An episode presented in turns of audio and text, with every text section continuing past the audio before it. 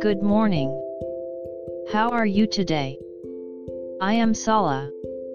Let's start today's Bible. Today's Bible verse is Psalms 46 5. I'll read. God is in the midst of her, she shall not be moved, God shall help her, just at the break of dawn. Amen. Rivers flowed through the center of many large cities. The abundant water supported their agriculture.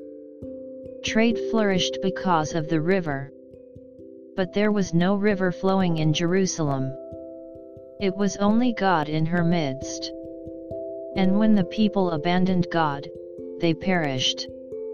Jerusalem was destroyed by Babylon in 586 BC, and the people went into captivity. May we be supported by the Lord's help today. God bless you. See you tomorrow.